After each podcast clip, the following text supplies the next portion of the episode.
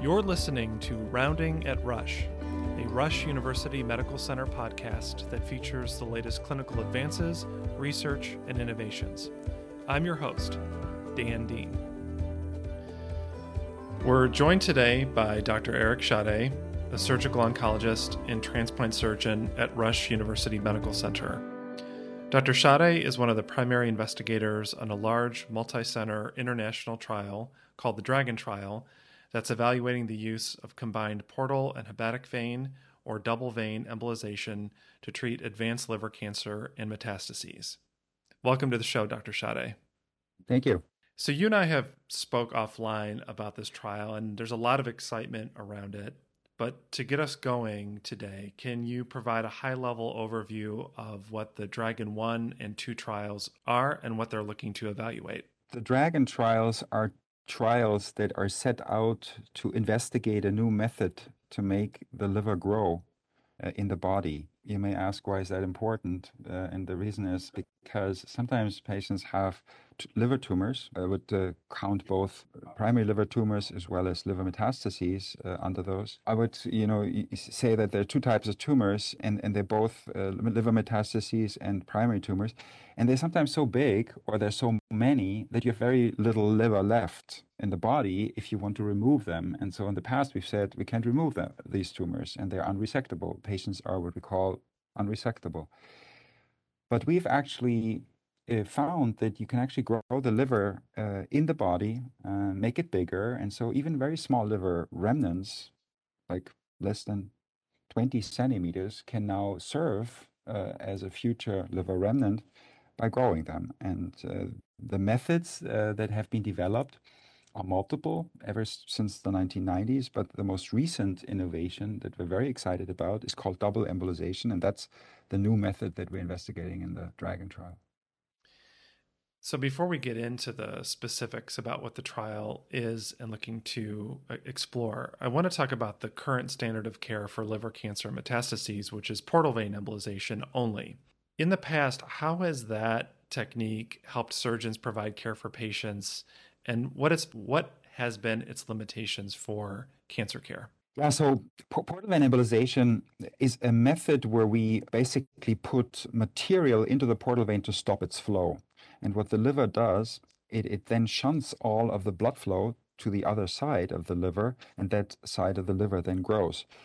Portal vein was invented about 100 years ago in a lab in New York at the Rockefeller Institute in rabbits as an, an, animal experiment. Interestingly, has not been used after that in humans because people didn't dare to, to use a method that had been developed in animals and bring it into the human. And maybe also they didn't see the utility for it. But in the 1980s, the Japanese were really the pioneers of bringing portal vein embolization from the animal model that's uh, 100 years old into the human application and they started initially to treat patients with large primary liver tumors, hepatocellular carcinoma. Um, and they initially used it actually not to make the liver bigger, but they used it to actually prevent the other side of the liver to get basically seeded with the tumor cells. But then they noticed that it really caused a lot of hypertrophy of the other side of the liver. They thought that was very useful. And it was another Japanese surgeon Dr. Makuuchi, who is one of the pioneers of liver surgery in Japan anyway, is the person who did the first liver transplants in Japan, uh, who, who then brought that into clinical application and used it first in liver metastases. Liver metastases are so different from primary liver tumors in that they usually uh, affect, um, just usually just not one of them, they affect there are multiple of those, and they affect frequently both uh, lobes of the liver. And so uh, PVE has become a very useful method um, uh, ever since the 1980s. The limitation from the beginning was that uh, very soon liver surgeons noticed that the liver regeneration that they induced with portal embolization was very slow and it wasn't very extensive. And so it became a standard to say about 15 years ago that, yeah, you can use this method, but about 30% to 40% of patients uh, do not grow enough to actually make uh, them resectable. And so the failure rate was pretty high. And we were never really happy with that, but we didn't have a better method to make the liver grow than portal vein embolization before the surgery if we wanted to keep the whole liver in place. And so we just went with it and accepted a failure rate of 40%. So, at these Dragon trials, uh, when you're embolizing both the portal and hepatic vein, known as double vein embolization, why is there such promise in this approach? And more importantly, why wasn't this considered as a viable approach previously? Actually, uh, it was never really thought of uh, because people were hesitating to occlude both the inflow of blood from the gut to the liver as well as the outflow of the blood from the liver because everybody thought well this is not a good thing to if you if you uh, obstruct the inflow and the outflow, what you usually get is the organ dies. And certainly people didn't want to try that.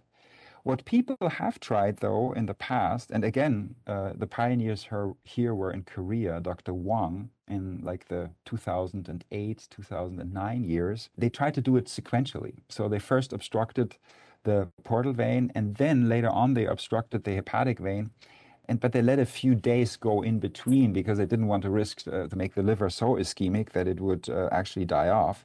And they noticed that the regenerative rate was not much higher than it had been uh, prior with PVE. So they kind of uh, abandoned the approach as a viable alternative or as a better alternative to portal vein embolization. So portal vein embolization remained the standard after these Korean experiments until ALPPS arrived. ALPPS is an, a kind of a curious uh, eponym that has been dis- developed by liver surgeons. It's, it actually translates into associating liver partition and portal vein ligation for staged hepatectomy. Those that's what those five letters stand for.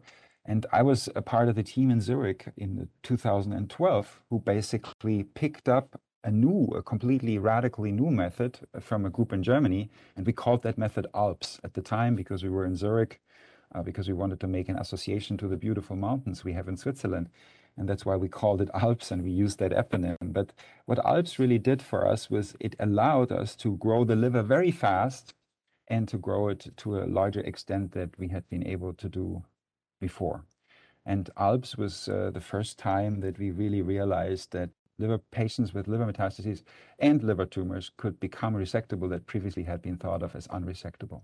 So ALPPS was initially done in humans. It was never tried in animals. I always have had my issues with that, to be honest. From my personal side, I always felt whenever we explore a new method, we should first do it in animals and then move it to humans. But ALPPS evolved between 2007 and 2012 and was then published in 2012 by a German group. It was 12 cases that they had done in uh, different German hospitals and they actually showed that they could induce rapid liver regeneration with this method. And they had three patients who died within 90 days after surgery. So a mortality, a perioperative mortality that was quite high. We felt three out of 12 ca- cases at the time. And we, we discussed that critically. It was a 12% mortality, if you want to talk about that, when you have only 12 cases. But it was a too high mortality. But we picked up the, the operation in Zurich in 2012 and tried to develop it and uh, explore its potentials. And I actually published a paper in 2015. It's a paper that was published in the journal Surgery, where I described um, really that ALPPS was a breakthrough because we could now base a future liver remnant on only one of the eight liver segments, which was an absolute revolution. So ALPPS was a revolution in many ways. It was invented in humans and it was not uh, previously developed in animals. One of the first people who developed an animal model after the fact, post factum, so to speak, was myself because I went to the lab and I developed ALPPS models in rats and in mice. And actually, here at Rush, even in pigs in 2015, we developed an ALPPS model because we tried to understand the mechanism of flow that led to this rapid liver regeneration in ALPPS. So the animal models came, but they came later. Can you expand on how you went from those successful trials in pigs to then this large international study with Dragon? This is the most exciting like trip in my life as a surgeon. I'll never forget this because I, you know, came to Chicago in 2015 from Switzerland um, with the intent of developing large animal models. We had a beautiful large animal lab at Rush University in Chicago, and I was able to to use uh, landrace pigs, which are large, kind of farm pigs, to use them as uh, as, a, as experimental animals um, to basically develop a, a, better understanding of what was going on with ALPPS. And when I when I first did my experiments with these pigs, I couldn't really induce the same rapid hypertrophy that we had seen in humans uh, in Switzerland and other groups in the world had seen with the ALPPS methodology. So I was puzzled. And all, through this puzzlement, I started to realize that pigs have a little bit of a different anatomy. In uh, pig's case, uh, the uh, vena cava is going right through the middle of the liver. And because it's going right through the middle of the liver, there's a lot of uh, potential for collateral formation uh, between the two sides of the liver. Basically, when we occluded one side of the liver, um, the livers didn't grow on the other side because a lot of collaterals developed. It took me a while, though, to figure that out. The way I figured it out is because my partner at the time and my boss here in uh, Chicago, Dr. Hertl, said to me, Why don't you do some cast models on the portal vein circulation? with plastic casts. And so I injected this plastic into the portal vein circulation after we had done ALPPS, and I saw that there were still a lot of collaterals that in humans would never develop because the anatomy is different and there's no liver tissue under the vena cava. But in pigs, there is this liver tissue. And so all of these collaterals were traveling through that remaining liver tissue.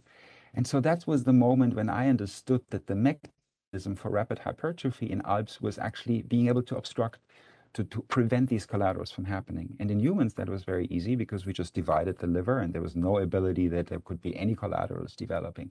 But in pigs, that wasn't possible. And so that was the first step in my understanding. Collaterals are the reason for rapid hypertrophy. So if you want to induce rapid hypertrophy, you need to prevent the formation of collaterals. Now, in pigs, though, that was very difficult. Like you couldn't get under the vena cava to just cut through the liver there and do the same thing that I could do above the liver. So I had to find different ways to uh, prevent collaterals in pigs. So one of the things that, again, my partner, Martin Hertl, proposed to me, he said, you know, when we discussed this, we sat down in the evenings after I'd done my experiments and we looked at these casts together. He said, you know, why are the collaterals developing? I said, you know, Martin, I don't know. This is really tricky. Uh, there may be a lot of molecular factors around that swim around in the tissue there. I can't tell you, but we can try to identify them. We'll work on it. But then he said he found something very simple that I had never thought about initially. And they said, you know, collaterals only develop when there's outflow of blood, right? And I said, yes. And he said, and how is that blood flowing out from the other side of the liver? And I said, well, through the veins. And he said, why don't we occlude the veins at the same time as we occlude the portal veins? And we don't even transect the tissue anymore. And I said, because you know the, the magic of ALPPS had been you transect the tissue and thereby, and then you obstruct the portal vein flow, and then there's there's no all of the blood flows through the other side, and no blood can flow back to the side where you obstructed the portal vein flow. And he said, why don't you obstruct the vein as well as the portal vein, and you just leave the liver as it is? You don't even have to cut through the liver.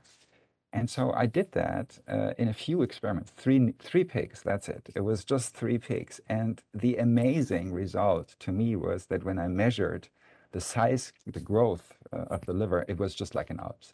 So that was the moment that I realized we don't really have to cut through the liver uh, in order to induce rapid hypertrophy. We just have to occlude both portal veins and hepatic veins. Of course, you can imagine in the next few weeks, a lot of experiments followed because we were excited about this.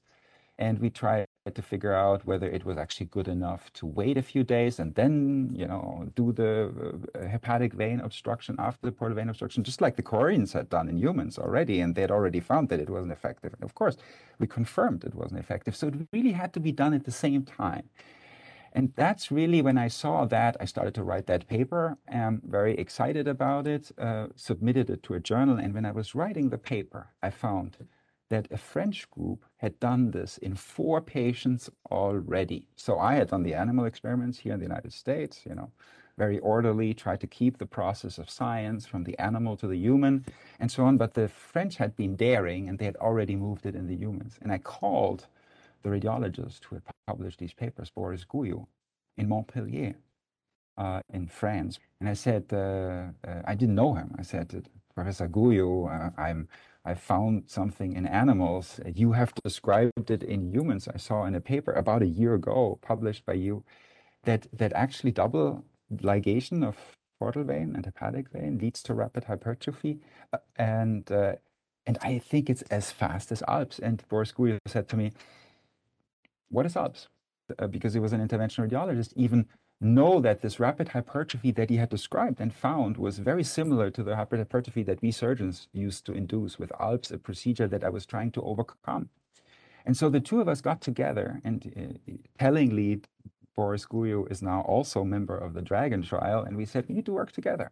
We need to put our, you know, information together, and we published a lot of papers after that together. We met in Lisbon a few months later on a European interventional radiology meeting. We sat down for hours, plotted all kinds of plans, and one of the results of those plans was the decision to move ahead with an international consortium to investigate this new, newly discovered double uh, embolization or ligation discovered by me in animals, discovered by him in humans, uh, and, and to investigate it in a systematic, thorough way in multiple centers across multiple countries, across multiple continents. And that's how the Dragon Collaborative was born. And so now you're early on in the process. And is there early data that you can talk about thus far? Yeah, so so um, the Dragon Collaborative is based in Maastricht, um, and it is it, it, came out of a collaboration between me and Ron van Dam, who's a professor of surgery at Maastricht University and one of my best friends. And uh, Ron and myself found ourselves uh, uh in 2017 in, in, in, China at the same time visiting a big hospital, a, a, friend of ours. And so we all sat together and we said we need to, we need to do what, uh, what, what we had discussed with Boris Guiu in France. And so I was suggesting that we that we would uh, you know do this together. And Ron had uh, this uh, ability uh, to launch this uh, Dragon Collaborative from Maastricht because they have a very generous funding for research in the Netherlands, especially for surgical research. And a lot of the new data about randomized trials in all fields of surgery come out of the Netherlands. That's very well known in the surgical community. Uh, in, in, the United States and worldwide, that the Netherlands, uh, the Dutch are the leaders of evidence in in surgery. And so I was very happy with that, and uh, and that's what we did. We found a PhD uh, who was willing to work on this project with us. His, his name is Raymond Korenblik. He's one of my closest uh, collaborators on this, and we started to collect centers that were willing to participate. And uh, within a short period of time, we found 52 centers. We organized a meeting in Amsterdam at the airport, which happened in 2019, uh, which I led, and Raymond Korenblik and uh, Ron van Dam led. And so the, the three of us kind of, you know, built this up. Uh, we, we, there were subsequently more and more people who joined us. And I'm very proud to say that we were um, able to develop a protocol uh, for a prospective trial. This trial is called Dragon 1 and the trial is running. But at the same time, we were also saying to ourselves, why don't we um, look into our experience so far? You know, every single one of the centers, those 52 centers that's joined in the Dragon trial, has had some experience with with ALPPS, PVE, and uh, and double embolization because they, of course, you know, read the papers, uh, were interested. They're the centers who were interested. We decided that we would uh, uh, evaluate uh, our experience so far. We found seven of the 52 centers who had done more than five. Uh, double embolization cases. We felt that was kind of the cutoff because we didn't want to report on like a single or two or three cases. And you know, this is also kind of the cutoff five cases where you think where, where we think we should really proceed with a prospective study uh, and not just you know do it without ethics approval, uh, do a prospective study and so on. So five cases was kind of our limit. Um, and so seven centers uh, put their experience together. We published the results in the British Journal of Surgery uh, last year, and, um, and and the result was uh, fascinating because what we did is we, we compared uh, double embolization with portal vein embolization. And we found that the feasibility was 92%, means we only had 8% of the cases that failed and could not be resected. Whereas in our uh, PVE cohort, we were uh, at 58%, 60%. So basically, we knew there was a 30% difference in terms of feasibility. Uh, so when you when you want to say it in simple terms, 10 patients you do uh, PVE in, uh, only six of them can be resected. Uh, 10 cases you do a double embolization in, uh, nine of those patients can be resected. That was a real progress for us in our retrospective analysis and, and gave us more support to actually move ahead with the prospective study, which is, which is going on right now. So, what concerns, if any, do you have about this uh, approach, the double embolization approach? We also evaluated uh, potential complications, concerns, uh, safety issues uh, in, in the retrospective study that we did. And what we found was that actually our complication rate was much lower than complications in PVE, and that there were really no major complications that we found in our cohort of about 40 patients that we investigated. So we thought it was a pretty safe method. Of course, in the prospective study, we still uh, have a data safety monitoring board that's uh, run out of the Netherlands that investigates uh, data uh, for every 10 patients enrolled, makes sure that there's no complications that we notice. And, and we will report about that once it's out. Uh, so far, there's no dramatic complications that we are aware of uh, that would make this a method that would be too dangerous. And that is very different from ALPPS, where we know, knew from the beginning that complications were very high. Like even the first report out of Germany, uh, like I told you, had three mortalities out of 12 patients. That was a high mortality. And our mortality is in the Dragon retrospective analysis was much lower. So we think it's a much safer method than ALPPS. We think it's a safer method or a method that is about as safe as PVE right now. But prospective data, of course, are the data that we have to rely on when we talk about safety and and those data are still pending. Uh, they can only be published and given out the moment we have uh, enrolled enough patients and the analysis is, uh, is is concluded. And you have to imagine with 52 centers, it's going to take a while. I want to ask you something that you just talked about. Why why are complications greater with PVE alone versus the combined approach? Complications were not greater with PVE alone oh. than with, with, they were about the same. What we knew historically is that ALPPS had a high complication rate and we wanted to be below that. And that we have definitely achieved. So we definitely find that occluding both the hepatic vein and the portal vein does not lead to more complications than PVE. That's all we can say right now. Uh, but that's a retrospective data set. And as you know, in, in science, you always need to have prospective data sets that are controlled, which means when you enroll a patient, um, to say it in simple words, uh, that patient's outcomes also need to be reported. Whereas in retrospective analysis, centers tend to pick the cases that were successful and maybe uh, you know, forget about the cases that were not successful. And that's always a risk. It's always a bias that we know in retrospective data analysis. So, so we need to really wait for the prospective data to come out. But the retrospective data set showed us that there was no increased complication rate for for double embolization compared to PVE. We didn't compare it to ALPPS uh, because we had too little ALPPS cases in our uh, centers that we uh, we were analyzing. And I think it tells you something about the centers that are involved in this trial. I think we were all centers that were like critical, skeptical about ALPPS. So we were all enthusiastic in embracing a new method that we thought was uh, better than ALPPS. And that's the reason why we didn't have an ALPPS comparison cohort. I think ALPPS is an operation that shouldn't be done anymore. I think it's an old timer now. It's 10 years old and, and it's, it's too risky. And uh, I think it should be abandoned. It's really promising to think about how this could impact the future of liver cancer care. And specifically, I'm thinking about one of the cases here at Rush that uh, the patient you treated with the double embolization approach.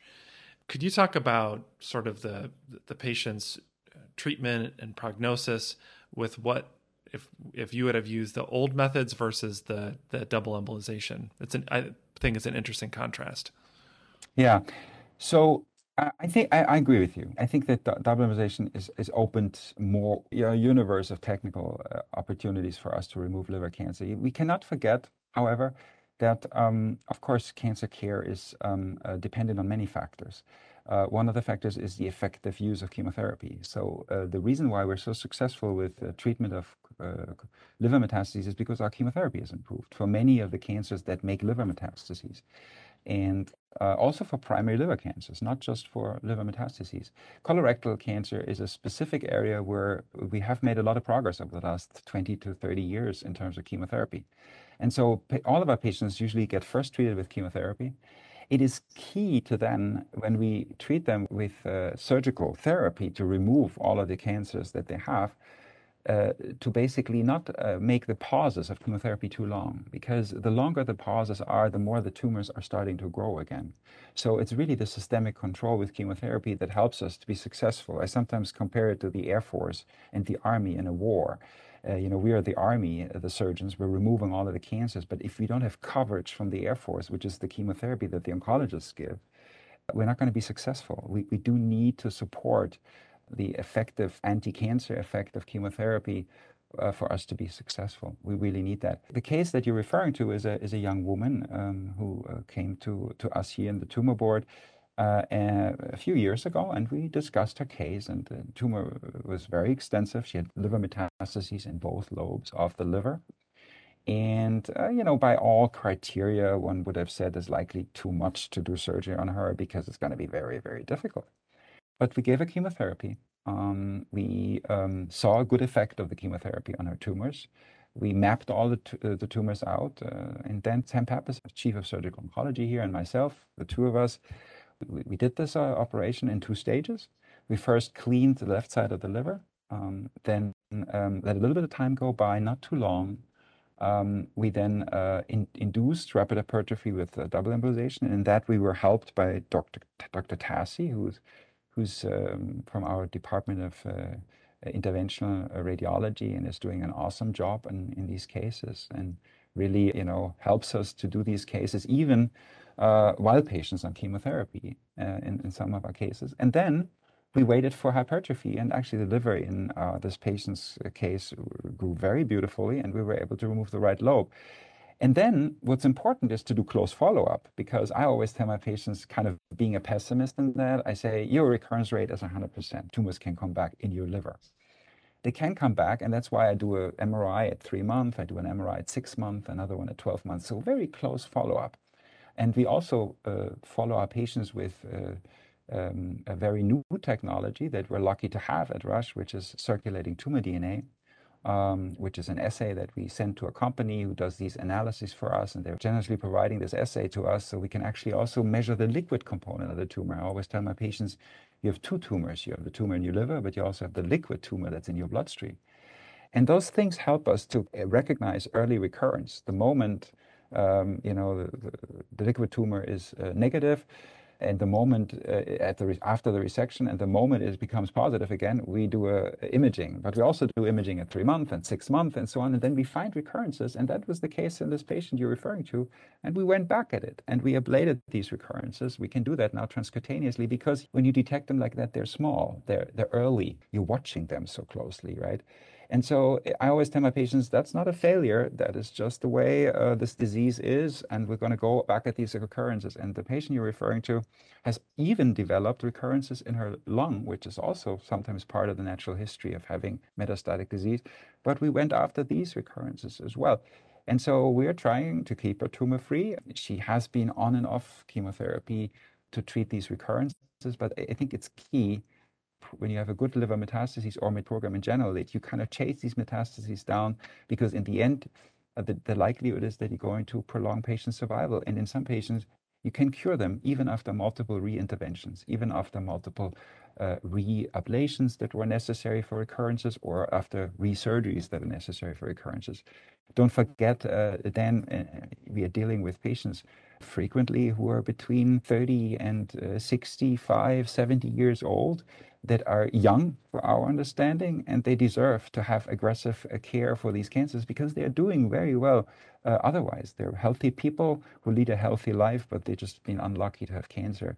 And so we, we provide very aggressive care to, to them, and uh, we, we think we can prolong their life with that. And in some of those patients, and I would say it's difficult to really give a firm number because it depends on the extent of disease you have, but it's about 30% of patients with colorectal metastases at least, we can actually get them to 10 year disease free survival, which is what we define as cure. And I think everybody should get a chance at cure when they are 40 years old uh, or 50 years old and they have a whole life to live. One last question. Um, what's the timeline for the recruitment and the publication of results from Dragon 1? And then when does Dragon 2 commence? So Dragon 2, uh, uh, to, to, take that question first, uh, is actually in the works. We haven't started enrolling yet, but we have worked on the protocol together uh, with the group in uh, the Netherlands, um, in Maastricht. The Dragon 1, uh, to get to your first question, is finishing up at the end of this year. Means the enrollment is finishing up at the end of this year, and once at the end of 2022, uh, the last cases are brought in, the data are brought in, and the data need to be basically put into a big database and then they will be analyzed. So I presume that we're going to see the first results in the spring from that analysis in the spring of uh, or in the summer of 2023. Uh, and we'll see the long-term follow-up results, which are important. The longer you wait, of course, the better is your knowledge about how the survival of these patients and so on as well. You want to know these things as well. We're going to hear more about that in the coming years. And I think the most exciting results are going to be 2025, 2026 about Dragon 1, because that's when we're going to see the long term survival. For now, we're just going to have perioperative outcomes, and I think those results are going to be out published on the meetings and possibly the first paper as well in the meetings in the summer of next year. It's a little disappointing uh, to people always when, when, when I say things like that because they're like, you know, this takes forever, but this is just the process of science and we need to be respectful of that. Fortunately, we're doing uh, cases all the time. Uh, even outside of the trial, we're continuing to uh, do uh, double embolization because we're convinced it's a good method. So people can get it right now. Uh, if they come to Rush, you can get it right now uh, if we think it's indicated. We put these data into registry as well to evaluate them as well, to have their data as well. Uh, and that's even beyond the Dragon 1 trial, uh, the inclusion of which closes at the end of this year. So we have like multiple levels at which we're collecting data. We're not just collecting data in Dragon 1. The really exciting uh, study uh, for us is Dragon 2, which hasn't, the enrollment of which hasn't started yet. We're working on the protocol. Uh, in Dragon 2, we compare two cohorts with each other. One is getting current standard treatment, which is PVE, which most centers would say is the standard of, of care. Uh, and then the, uh, the experimental group is going to be a double embolization, which we are somehow suspecting is better, convinced it, that is, it's better. And we're going to we'll look at things like perioperative outcomes, complications, and long-term survival. And um, and it's going to be exciting to see whether our suspicions that double embolization is really the much better method are really turn out to be true in a randomized trial. So there's no bias involved in giving a, a, certain treatment to one patient, a certain treatment to another patient. And it's, it's a generally accepted scientific standard that if you cannot difference or a superiority in a randomized trial, that that new method is not really proven to be better than the old method. And we need to we need to pass that very high uh, standard with double embolization to in the end say this is really the better meth- method. And I think those results are going to have to wait till 2026, 2027, uh, when when Dragon uh, 2 is uh, finally done, uh, said and done, and analyzed. Uh, and that's just how long it takes. As dis- disappointing as this may be uh, to the general population, they're like, you know, it takes forever. But the good news is that we're already doing double embolization while we're doing these randomized trials, and that is not unusual. That's happens in the history of medicine all the, all the time that we're already using certain methods despite the fact that we're not 100% uh, by scientific standards convinced that it's the better method just because we presume it is the better method. You already get double embolization now at rush and in other hospitals in the united states and in north america uh, although the, the results of uh, dragon 1 aren't even published because we have a suspicion that it's better, and the retrospective data show it's better, and there's no evidence that it's more dangerous than uh, than PVE at all. It's doing very well, and so we can already offer this method to patients, despite the fact that we don't have the rigid scientific knowledge yet about it that we need to accumulate over the next few years. Well, Dr. Schadde, thank you so much for a great conversation today. You're welcome.